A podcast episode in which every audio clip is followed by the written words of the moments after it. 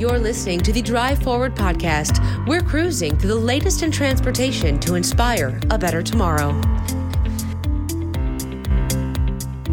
Welcome to the 10th episode of the Drive Forward podcast. I'm your host, Emily Jankowski. Today, we're chatting with David Pittman, the director of the U.S. Army Corps of Engineers Engineer Research and Development Center. Well, welcome to the podcast, David. We're really excited to have you here. Let's go ahead and dive on in why don't you start off by telling me a little bit about your role as the director of the Engineer Research and Development Center for the U.S. Army Corps of Engineers? Yes. Well, hello, Emily, and uh, I appreciate the opportunity to join you today. Uh, so, I, so as you said, I am the director of the Engineer Research and Development Center. We call it ERDC just to make that shorter. Uh, that's actually headquartered in Vicksburg, Mississippi. So if you can detect a Mississippi accent here, that's authentic that's where I'm from actually is is Vicksburg, Mississippi. But we actually have over 2,000 people, about 2,500 to be exact, in seven labs in four states. Uh, and one of those labs actually is right there in Champaign, Illinois. It's called our Construction Engineering Research Lab. It was actually born from the University of Illinois, so we have a very, very tight connection over decades with the University of Illinois. But the, the labs, the ERDC, we're basically the research labs for the Army Corps of Engineers. So that's about 35,000 people strong. It's a worldwide mission. Uh, and we, we trace our beginnings all the way back to 1775, uh, to, you know, before the beginning of this country even. And we actually helped build this country. And today, the Corps of Engineers has a mission that's there's a military mission, so we support military installations. We actually have a warfighting function. And then we have this thing called a civil works mission, which is actually helping to uh, helping to build and maintain and operate our, our water resources, our rivers, basically, our, our dams, our levees. And then we have a disaster response mission. And uh, after hurricanes and earthquakes and things like that, we, we support FEMA and other agencies. And then we do a lot of support for other agencies, uh, again, like FEMA and the Veterans Administration. So it's a very broad worldwide mission.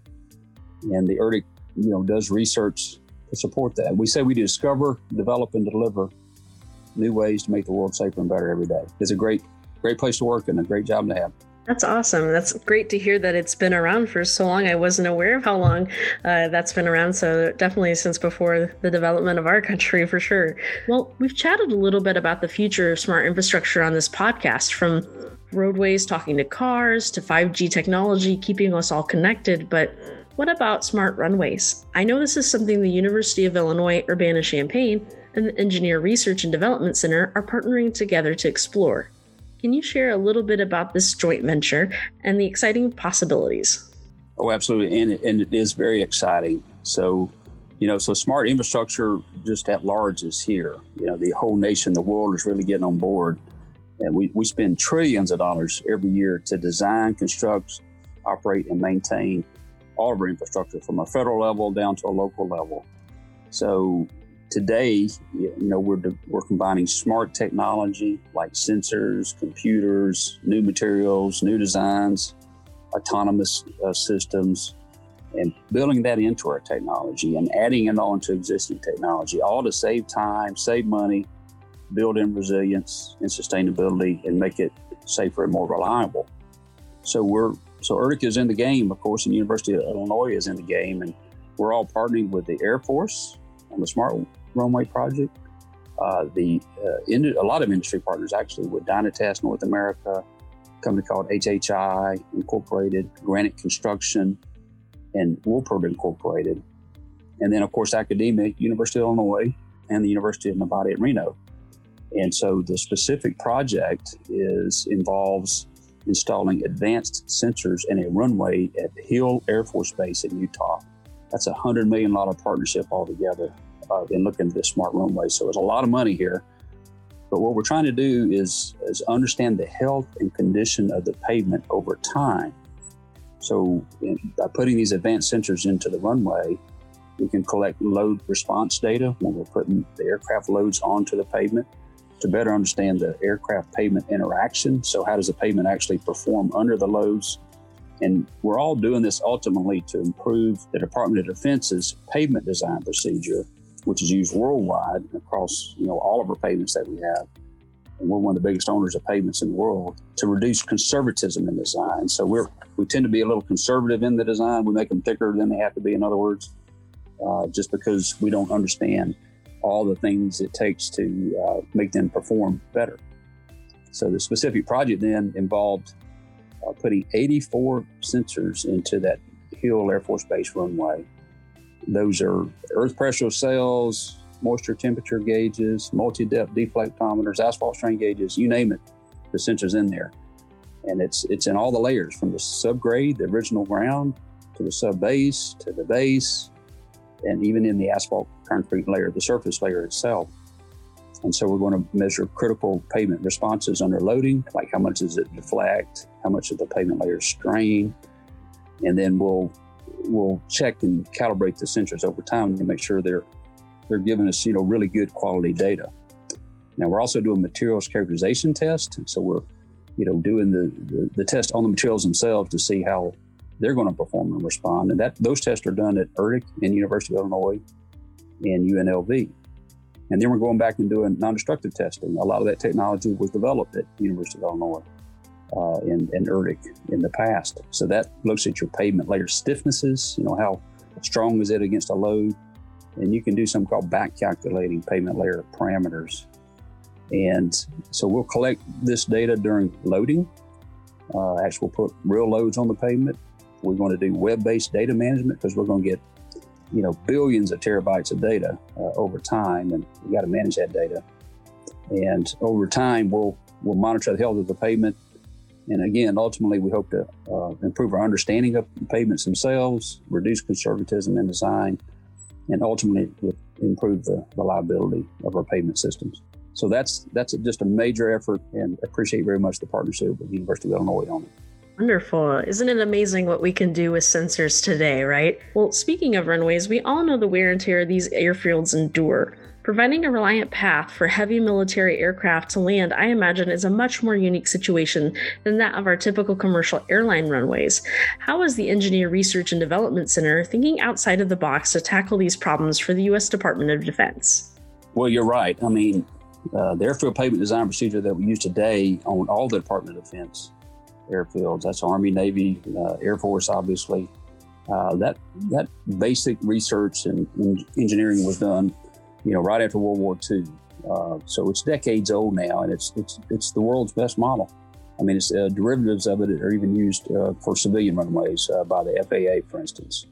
And so, and, and we all partner together. It's kind of a small world, but we're ready to kind of go to the next level and and take advantage of the latest in data analytics and finite element design. And so we're partnering now with the leaders in, in the services. So the Air Force Civil Engineering Center, the Naval Facilities Engineering Command, uh, the Corps of Engineers Transportation System Center of Excellence, uh, that's in Omaha, uh, Nebraska, uh, along with the University of Illinois University of Cincinnati to come up with a new mechanistic pavement design tool uh, for the Department of Defense called JEDI 2D. So that stands for the Joint Evaluation and Design Integrated Software. So this has been, you know, a concept's been working for a while in this area, and now we're going to bring it to reality.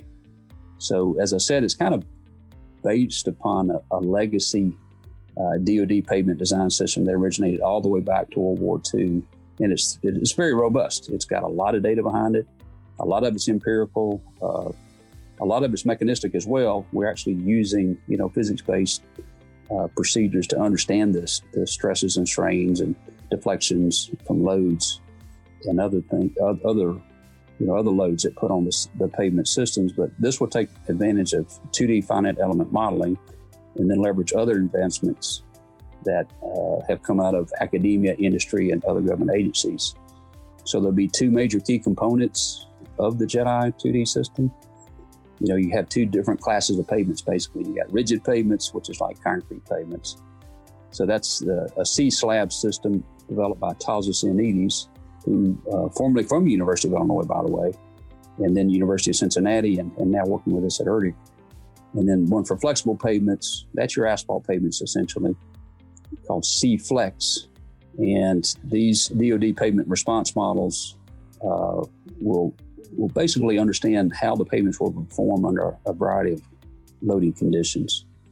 And ultimately, we hope to have a new desktop based pavement design and evaluation system called Pavement JEDI 2D. Well, that's fantastic. It certainly sounds like uh, really interesting concepts that are going to come out of those uh, research studies and efforts together for sure. Well, the, I know the future promises exciting technology like autonomous vehicles. Here at Illinois Center for Transportation, we have our sights set on building an autonomous and connected vehicle track known as the Illinois Autonomous and Connected Track in Rantoul, Illinois. How do you see the U.S. Army Corps of Engineers working with ICT on autonomous and connected vehicles, as well as drones, possibly to enhance military vehicles? You're right. That is a fantastic facility. I actually visited it a couple of years ago at Rantoul, just north of, of Champaign, Illinois. And uh, our construction engineering research lab, or CERL, is thinking about expanding in that area as well. But uh, you already have a, a, location there, and I saw the vision for it a couple of years ago, and it's just it's an absolutely amazing, fantastic state of the art capability. And uh, while we have partnered together for you know decades on pavement research, you know this is going to take it to the next level, and we look forward to to partnering uh, on with the University of Illinois on this new facility. But some of the areas that we've that we've done research with autonomous vehicle research, uh, we're a leader in this area actually for ground vehicles, uh, airborne vehicles, and even waterborne uh, autonomous vehicles. For instance, we're partnering with a company called US Ignite on something called a smart transportation test bed that's being demonstrated at Fort Carson uh, which is in Colorado, and then the city of Colorado Springs and the University of Colorado to come up with an autonomous vehicle pilot program. That's a $4 million joint effort where we're going to reduce, try to reduce transportation costs, improve safety, and deliver faster services. Uh, we also do a lot of high-end modeling and simulation, physics-based modeling and simulation using our high-performance computing modernization program. We actually have supercomputers uh, at one of our labs in Vicksburg and we, we, we have a modeling simulation tool called Create for ground vehicles. So it's used to design autonomous systems for the United States Army, for instance, and the Marines. We also are leading a program for the future of Army engineer equipment. Uh, that's based out of our, our lab in Champaign called CERL. Uh, it's called Robotics for Engineer Operations. So we're actually developing the future of engineer equipment. Uh, and of course, we're doing a whole lot of research with uh, UAVs at ERDC as well, really helping set the standard for the Corps engineers. So a lot of things going on in ERDC, some fantastic futures at Illinois autonomous and connected track at Rantoul, and we look forward to working with you on that on that new system. That's wonderful. Well, one more question for you, David. What legacy do you hope to leave at the U.S. Army Engineer Research and Development Center? Well, I, I hope, you know, as any leader would have, I would think, uh, just the biggest le- legacy would be to help other leaders grow and develop to carry out the great mission of the ERDC.